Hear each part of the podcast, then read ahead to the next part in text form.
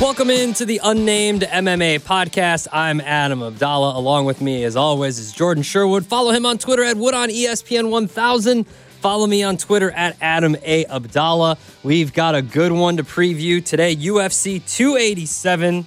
We've got a rematch. Alex Pereira against Israel Adesanya. Should be a great fight as the first one was, and rematch of these two fighters should be explosive. We've got a bunch of other fights to preview, and also, Jordan, a merger, an acquisition. We'll talk some business as well. How about this? The UFC and the WWE combine to create one $21 billion company. So essentially, UFC, WWE, they're all the same company. They're going to appear on the stock exchange as TKO, as the same entity. Uh, what this means for both entities as far as streaming and whatnot, I don't really know. Uh, you may get some crossover events here, not like events, but like, you know, I mean, we've seen it before. You've got Ronda Rousey who wrestled for a little bit and, you know, other people that have come over and wrestle. Maybe our guy Belal Muhammad will get in the ring. Maybe he'll do some he'll do some rock some style moves or something like that, or maybe a stone cold stunner or something like that. But what do you think of this? well, I think it's gonna I think it would be probably the latter, yeah, that a UFC star would transition over to the WWE. You know, a couple of these guys like Jorge Masvidal, who we're going to talk about later on, or a Conor McGregor, and they certainly have that personality that I think can exist within, let's call it the WWE universe. Um, when you have those couple of, of, of wrestlers that transition to MMA, um, you know, like a Brock Lesnar who had tremendous amounts of success in the UFC, or like a Dave Batista who maybe probably people more know from the Guardians of the Galaxy um, films. He's a full-on uh, actor now like, too. Yeah. Yeah, like he he didn't. He had like one fight and it was lackluster and, and what have you. So, um, but I think you were you were touching upon it. I I think eventually there's going to be a, a major conglomerate that all the streaming is going to exist. Like all the pay per views for the UFC and all the maybe pay per views for the WWE are going to exist on one streaming platform. And uh, I think that you know the crossover probably appeal will be like appearances. You know, Belal Muhammad in the crowd of a WWE event, Conor McGregor, you know, Conor McGregor doing the same, or you know, a guy like uh, Seth Rollins, who's a WWE star, in the crowd for the UFC. I think that's the crossover we're mainly going to see. But outside of that, I don't think anything's going to change. I think UFC's kind of kind of operate how they do, WWE, et cetera, and um, you know hopefully people will keep their jobs because the last time there was a huge merger when Endeavor bought W uh, when Endeavor bought UFC, like a lot of people like lost their jobs. So yeah, uh, let's hope that doesn't isn't the case here with this. No, and I don't need wrestlers coming in and interfering with uh, high profile UFC matches and trying to get a uh, you know like a tag team octagon match or something yeah, like yeah. that. Well, like, I don't need I think that. The most interesting thing would be if like there was a reality show of Dana White, Vince McMahon, and Ari Emanuel like all watching like UFC together or like yeah. just to negotiate, and that I think that would be kind of cool and interesting. But outside of that, yeah, no, I don't want to. Well, I mean, listen, Vince McMahon took the brand of the WWF and now WWE and made it what it is today. This like worldwide phenomenon. I remember. Well, I don't watch now, but uh, I remember when I was younger, I watched when like The Rock and Stone Cold, like that Attitude Era of WWF at the time, wrestling was like the biggest thing in the world, and I just remember like there's there, I've never been to an MMA event, a UFC event before, but I've been to a bunch of wrestling events of WWE and WWF at the time events. And like I've always told people listen you might not like it. It might not be for you. Like the like the soap opera and like the the you know the, the fact that it's it you know somewhat scripted and all that kind of stuff. And like they plan out the matches and they plan out who's going to win and all that kind of stuff. But being at a live event is something that I think everyone should take in that's like a sports fan and a live event fan. Just because yeah, no, of like how I mean, cool look, I'm a little bit older than you, so my era was kind of like the Hulk Hogan, Macho Man Randy Savage days. Mm-hmm. So uh, but I agree, live event for, for pro wrestling, and I haven't been to one in years and, and don't watch it anymore. But yeah, it's it, it is unique. It is kind of you know cool to be in that atmosphere in that environment. Um, whether it be a big time pay per view like they just had WrestleMania, or like a house show where it's like not filmed for television, but yeah. that's still fun and there's you know pomps and circumstances. Oh yeah, uh, I've been to both. They're both arena. great. So it's pretty cool. Yeah, and I would highly recommend somebody trying to go if you can. Yeah, I, I went to a house show once, and the main event was a triple threat match. It was Kane against Undertaker against Stone Cold, and that oh, was awesome. Yeah. And like, yeah. like I went with my dad, you know, because like my dad took me. I'm like 12 years old, and I was like, I already know who's gonna win. And he's like, What do you mean? I'm like, Well, the belt's not gonna change hands at a house show, Dad. And he's like, What do you mean? I go, Well, this isn't on TV. This is like a Road to SummerSlam, like extra like Tuesday night thing at the Allstate Arena. And I know that like Stone Cold's not losing the belt when it's not televised, so Stone. Cold's gonna win this match. And he's like, Oh, that's kind of lackluster. I'm like, No, not really. It's gonna be cool. Like it's gonna be yeah, fun. But yeah, it's fun to see. And then I also went to like a pay per view at the at Allstate Arena, and like that was super cool too. It was like I think it was oh yeah, it was the one where um where Shane McMahon jumped off the jumbotron onto the big show and that happened like wow. right in front of our seats and i was like oh my god this is the coolest thing i've ever seen in my life like my friend and i and his dad took us we were freaking out like it's they're fun they're they're uh, there's like there's something about like entrance music and like that yeah, that, oh, yeah. that, that pop when, that, when, like someone when comes out. hits, yeah crowd like, goes nuts. That's it's awesome. The, I mean now we're getting off on a tangent. No That's I know the Royal Rumble is the best thing. Because you never know who's going to come out. people that you don't know when they're coming in and their music hits. It's great. Exactly. It's so much fun. I think if you are a fan or not or you have kids that are fans like I highly encourage you to go just because like the kids love it so much and it's just so much fun to like have everybody in that arena cheering. Much like it is for i haven't been to a ufc event. Next time it's here we'll have to go for sure. Uh, it needs to come back here to chicago at some point i would hope um, but yeah, let's get into UFC 287 taking place in Miami uh, this weekend on Saturday. You've got a great main event that we'll get into in a little bit against Alex Pereira against Israel Adesanya. A good co-main event, Gilbert Burns against Jorge Masvidal that you mentioned. But let's start with the first fight on our main card: Raul Rosas Jr. against Christian Rodriguez. These are young bantamweights. This should be a good fight you know, uh, Rosas is only 18 years old. He's the youngest fighter to ever win a UFC victory. Uh, and, you know, he's been fighting well since he's joined the UFC. He's only 18 years old, which is crazy. Uh, Rodriguez, also very young, only 25 years old, 8 and 1 overall uh, in his only loss was on a short notice fight up in a division against Jonathan Pearce earlier in his debut. Uh, so you've got Christian Rodriguez at plus 195 and Rosas Jr., the 18 year old, at minus 260. What do you think of this one?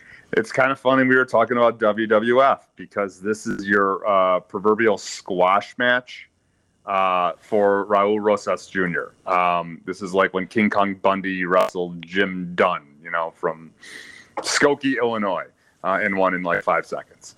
Uh, there's a reason why Raul Rosas Jr. at 18 years old is on the opener to the main card. They want eyeballs on this guy. They want exposure for him, uh, and you know he has shown through his you know very short UFC career and very short mixed martial arts career that he has all the tools to be a be a star, to be a big time talent.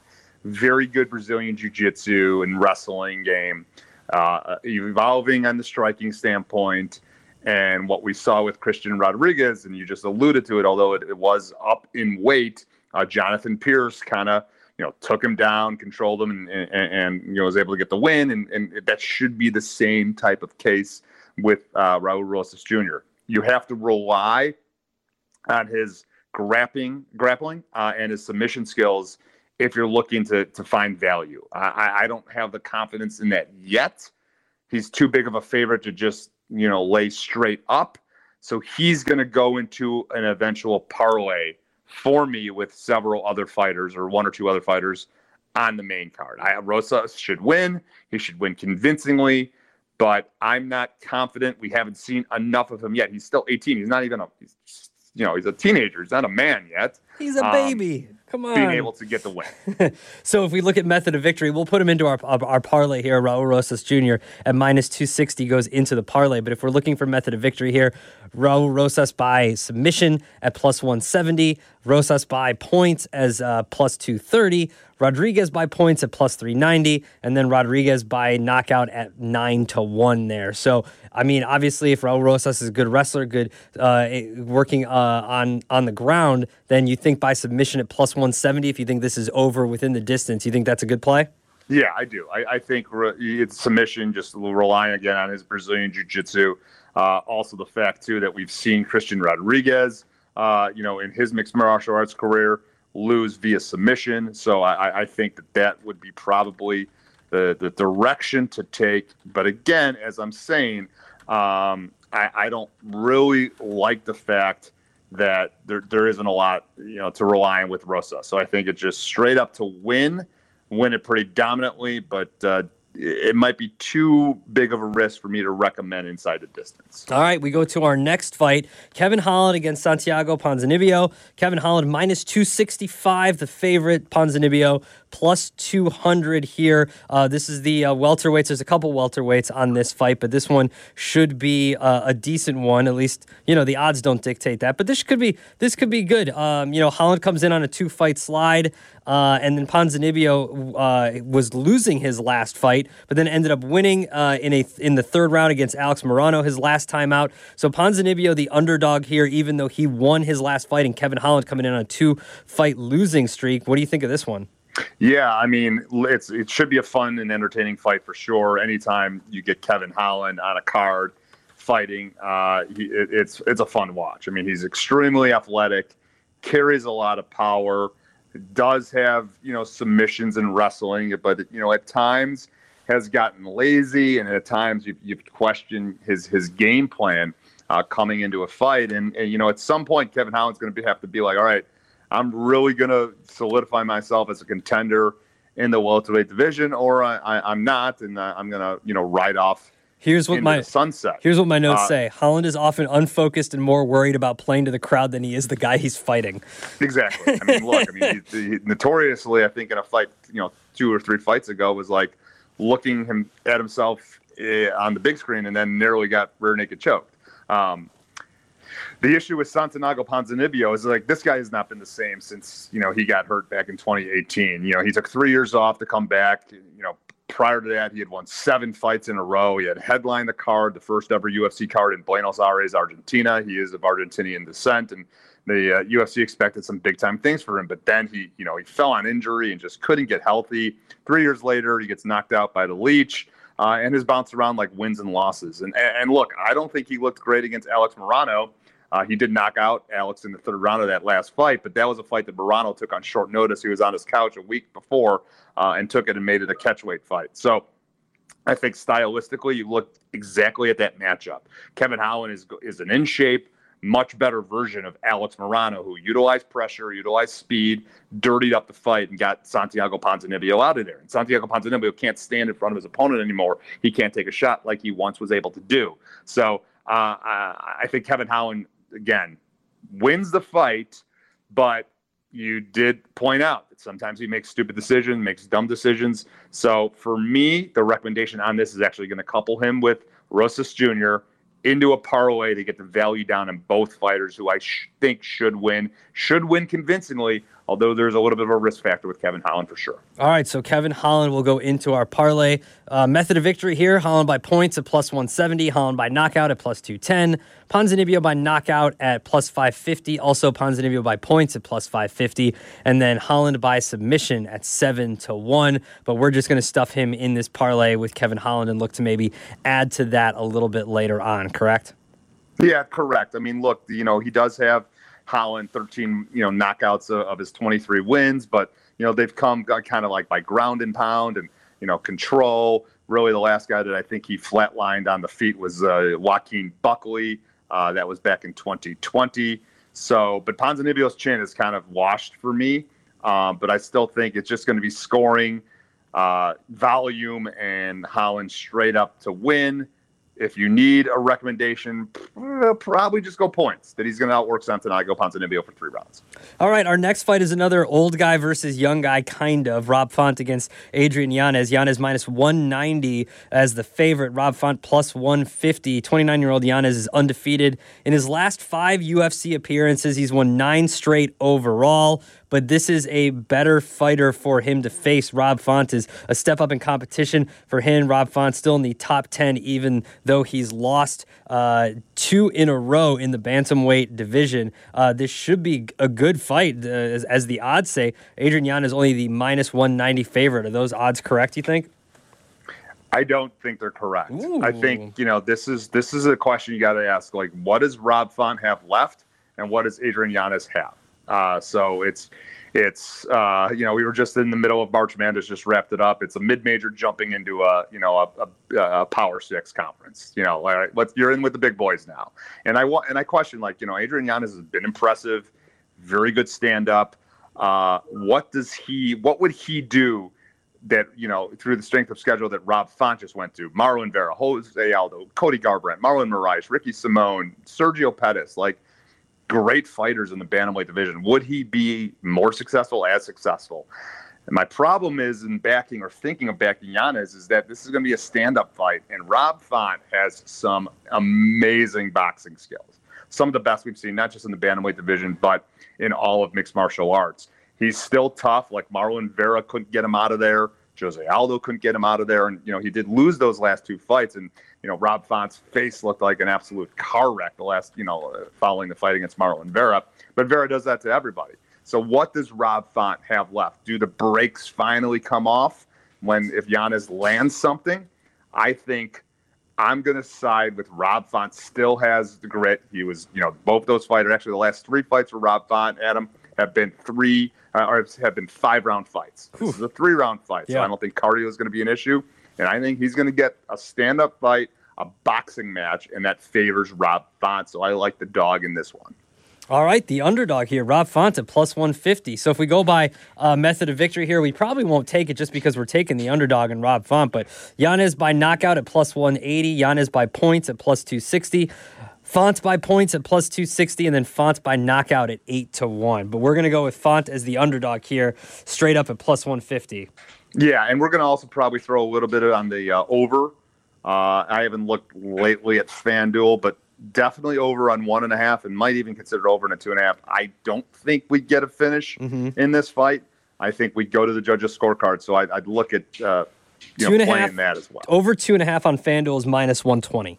Okay, I, I, I'm confident in that that we're going to get a stand-up war. That Rob Font is just the brakes are going to stay on this one. He's not going to get knocked out or finished. Okay. Uh, it's coming soon, uh, and Yanez hits hard. But I think having confidence in Rob Font, I'm going to side with him to get the win and go with the over is two and a half as well. All right. Can we make a, uh, a another wrestling reference? I don't know if this was in your time, but did you guys, when you were watching, did you have the pink slip on a pole uh, match? Oh yeah. Okay. Yeah, well, I was just going to tell you earlier on, like I was at the pay per view where uh, uh, Stone Cold Steve Austin actually was the referee for Kane and the Undertaker. Yes, I He- remember that match. He got fired after after the match. Yes. he, he gave himself the belt and he wasn't even wrestling. I remember that. Well, this is kind of a pink slip on a pole mm, uh, fight for one of these fighters. Gilbert Burns in the co-main event, a heavy favorite, minus 530 against Jorge Masvidal. Masvidal from Miami, lives in Miami. This he's going to have the entire home crowd behind him. This should be a good fight because we know Masvidal, despite being plus 360 and an underdog, is going to give everything. But he has said in interviews leading up to this fight that this could be it for him, and he could be, you know, setting the gloves down on the mat once this fight is over and retiring should he lose this fight? Uh, you know last time we saw him he he lost against Usman. He lost a unanimous decision against Colby Covington at UFC 272 back last March. So we, he's had some struggles as of late but regardless of the odds throw them out because Jorge Masvidal always comes to fight and this fight against Gilbert Burns should be very good. Yeah, I mean, look, he's not in the main event, but this fight card was built around him. I mean, he is the king of Miami, uh, and the UFC has not been in Miami since UFC 42, uh, which Matt Hughes headlined as the welterweight champion. So it's in the Wayback Machine. Uh, so Masvidal gets an opportunity to fight in front uh, of the hometown, but I believe the stories are true. I believe that that Jorge Masvidal is on to his next chapter uh, of his life, and whether it be wrestling, whether it be boxing, uh, I, I think that that this is a, a, show up fight for Jorge Masvidal. But unlike a lot of uh, fights that we see him in, uh, I, I think that Gilbert Burns is a bad matchup for him. And I think that uh, leaving uh, this uh, to the judges' scorecards is not going to happen. I'm expecting a finish in this fight. I think Gilbert Burns is going to finish Jorge Masvidal uh, in this one because of the the, the, the storylines I believe are true regarding him and hanging it up. He's just not motivated anymore. He's just not there. And I think Burns is going to get a decisive finish in this one. So if we go to method of victory, we might be able to find some value here because you believe we're getting a finish. Burns by points at plus 160, Burns by submission at plus 230, and then Burns by knockout at plus 360. Yeah, I mean, I, I, I think that Gilbert Burns is not going to want to mess around at all with Jorge Masvidal on the feet. And I think that he's going to look to exploit the advantage that he clearly has against a guy that never gets, well, first off, really never gets finished. I mean, he did get finished uh, against Kamaru Usman by knockout, but prior to that, like he doesn't, he doesn't get finished by submission. Like the, la- the submission loss he had was the uh, inverted triangle choke by Toby Imada at Bellator 5 like 10 years ago. Like it was the most ridiculous submission ever that Masvidal kind of just fell into. But I think again, it's mindset, it's where he is. I mean, he just like said he doesn't want to box Jake Paul. Like Jorge Masvidal's thinking about other things. He's not thinking about winning this fight and then challenging Leon Edwards uh, in in London for his belt. Like I, I think Jorge Masvidal's out of there, and I think Gilbert Burns needs to go out there and finish him and finish him decisively. And how does Gilbert Burns do that? Well, he relies on his grappling and his Brazilian jiu-jitsu is some of the best we've ever seen, and he gets he gets a tap. Okay, so we're gonna go Burns by submission then at plus two thirty. Yes. All right, so Burns by submission, and then should we put him into the parlay as well? Burns. So Burns, Rosas, and Holland is, is very. I'm very comfortable with that. For All sure. right, so we'll do that, and then also take Burns by sub at plus two thirty. Those aren't bad odds right there. Our next fight we talked about a lot the first time because it was a matchup that we talked about as Alex Pereira, Israel Adesanya. Israel Adesanya, the favorite, despite losing the last fight and being the only person to have been defeated by Alex Pereira three different times. Pereira is 3 and 0 against Adesanya. Also, I mean, not in UFC, 2 and 0 outside of UFC, but 1 and 0 inside the UFC. Pereira was losing this fight until the final round where he needed the finish uh, to, to win that fight against Israel Adesanya last time out. Um, I mean, you could have two completely different styles going on here, like we saw last time. But again, this is a, a, the odds are closer than they were the last time these two fought, and that is because Alex Pereira won last time out. He is the uh, title holder right now. Will we see Israel Adesanya, Adesanya hold the belt once again and be saying and new champion? Well, I mean, we like we like theoretically, like you look at this, like like we should. Like Adesanya was winning that fight pretty convincingly. Actually, had Alex Pereira uh, on skates at the end of the first round. Five more seconds in that round, Pereira likely gets finished. And, you know, Israel Adesanya was two or three minutes away. I don't remember the time of the fifth round, was like two or three minutes away from winning the belt and uh, or keeping the belt. And then, you know, Pereira just landed that nuke of a left hand. Uh, so you do have to note that, that he carries the power for five rounds. We didn't know that. He does. Uh, and, and got, you know, uh, he got Israel Adesanya out of there. Will uh, Israel Adesanya wrestle more? He wrestled a little bit and it helped, but he's going to have to wrestle more. Will Alex Pereira wrestle more? He wrestled a little bit as well in that fight, uh, and I think it surprised Israel Adesanya. Um, Israel Adesanya is going to have to be elusive. He's going to have to uh, avoid the phone booth. Look out for those calf kicks, which really caused some issues for him and his movement. Um, but Adam, like Israel Adesanya should win this fight, but how can you not back Alex Pereira? He, At he, plus money, I think he just has his number. Yeah. I think you know there there are those situations where just guys have someone's number, and Alex Pereira, you give me him at plus money for five rounds to land one shot, I'm taking it, especially against a guy who's now knocked out twice. All right, so we're going with the underdog. Two underdogs. I love it. Alex Pereira plus 115, even though he does have the belt. And like we've been talking a lot about the WWE merger. This is not a WWE matchup. Like these guys don't hate each other. There isn't like talk back and forth in the press or at, at the uh, you know the, the press events leading up to this. These guys like they respect each other. You know, obviously Adesanya knows he's beaten beaten three times by Pereira. Maybe he comes out a little with a little extra motivation or something like that because he wants to prove that he is indeed worthy of the belt. But so far he hasn't been able to beat Alex Pereira. If we go by method of victory, Adesanya by points at plus 180. Pereira by knockout at plus 210, Adesanya by knockout at plus 390, and then Pereira by points at plus 550. I think if this goes to the judges' scorecard, Adesanya is going to be the winner. Is that yeah, safe I would say? say that that's likely the case. I think that the over three and a half um, probably worth consideration. So Okay. uh, maybe as a hedge to you know what's going to happen. Uh, you know if you don't have confidence Pereira's going to do it. But I look, I just wonder like what you know what would Alex Pereira's record be that Israel Adesanya did? Like would he beat Robert Whitaker? Would he beat Marvin Vettori? You know Paulo Costa, Yoel Romero, like all these killers that Adesanya went through to become middleweight champion of the world. I'm not so sure. I'm not so sure. Like, but like Israel Adesanya is just like the one wrestler, like non-wrestler, I should Mhm. say. And I think Alex Pereira would struggle against all these dynamic wrestlers that exist in the middleweight division. Just not there. So I have, I, I, I, I think, I think my heart and my mind both say Adesanya is going to win, but I don't know. Something else says that we can't because Pereira's got his number. Yeah. He just does. And at Hey, plus money, You bet the trend Okay, until it's I'm not gonna- a trend anymore, Pereira. right? And the trend is Pereira beats Adesanya, right?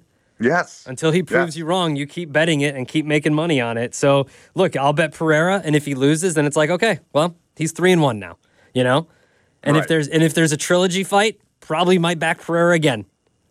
Just to, just to, That's that's the only thing. Like does Pereira like it's and there's something you always got to ask that with the trilogy fight or like the second of the three. Like, is there something in the back of your mind that says like, all right, so like maybe he is taking it a little bit easy because he knows the history, the trend. Like if Pereira loses his fight, like he's getting a rematch. Like there's going to have to be a trilogy fight. well, if you watch the Scream trilogy of the first three, if you know the third one, all bets are off, is what the uh, what- Right. what, they tell you. All bets are off in the third one. Anything can happen. The rules are out the window when it comes to the third one. So we'll put him. We won't put him in the parlay, but we'll take Pereira over three and a half, and then plus one fifteen. Anything else in the uh, undercard that we should be looking at to maybe add to this three fight parlay that we have?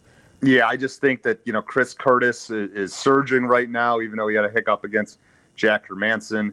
Uh, he's a slight underdog against Kelvin Gastelum, who is now uh, one in five in his last six fights. Uh, it is a tough matchup, but Chris Curtis is surging. Kelvin Gastelum really is, has just struggled at times. Um, it's a little bit of a drop down in competition for him, uh, Gastelum, but I think Chris Curtis worth a look. The action man at plus money. He's cashed before for us.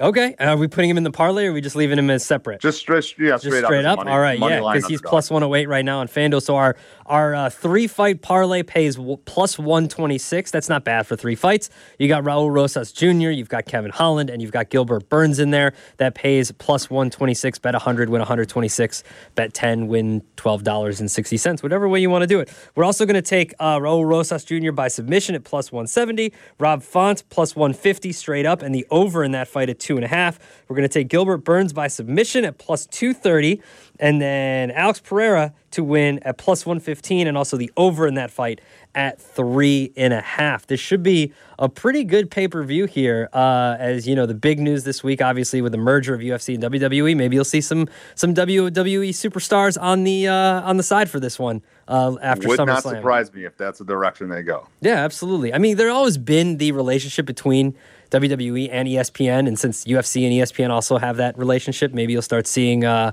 you know, ESPN Plus as a way to get some WWE pay per views as well. Like I, would, I could see that too. You know, something like that in the future. They probably just want like one hub for everything, but you never know. It could happen. I- look. I wouldn't be surprised if someone, some wrestlers in the, the crowd and gets into it with an altercation with an MMA fighter, just like Yeah. for pretend, of course. And also, don't forget uh, if Belal Muhammad sees Colby Covington in the street, that's another fight. We're going to take Colby, uh, Belal Muhammad uh, plus 115 against Colby Uh, Covington. well, that's the thing. Colby Covington doesn't go anywhere near Miami, so I Ah, don't think well, he'll be there there. you go. Well, that's because he's he's weak. Uh, so that's Jordan Sherwood. Follow him on Twitter at Wood on ESPN 1000. Get all of his picks at FatJackSports.com. You've got the NBA going now for a few more days, and then the playoffs. And always, whatever you sign up for, baseball is always free with Fat Jack at FatJackSports.com. I'm Adam Abdalla. You can follow me on Twitter at Adam A Abdalla. Uh, be listening next week or tuning in or whatever you subscribe to the podcast. Might have a special episode dropping early next week, so keep an eye on for that. No, we're not going to give you any news yet, but make sure you're keeping an eye out or an ear out for that wherever you subscribe to this podcast. Hopefully on the ESPN Chicago app or wherever you get your podcasts. Uh, so we might have a special episode for you early next week, but if not, we will be back next week to preview another episode of the unnamed MMA podcast. Thanks for listening.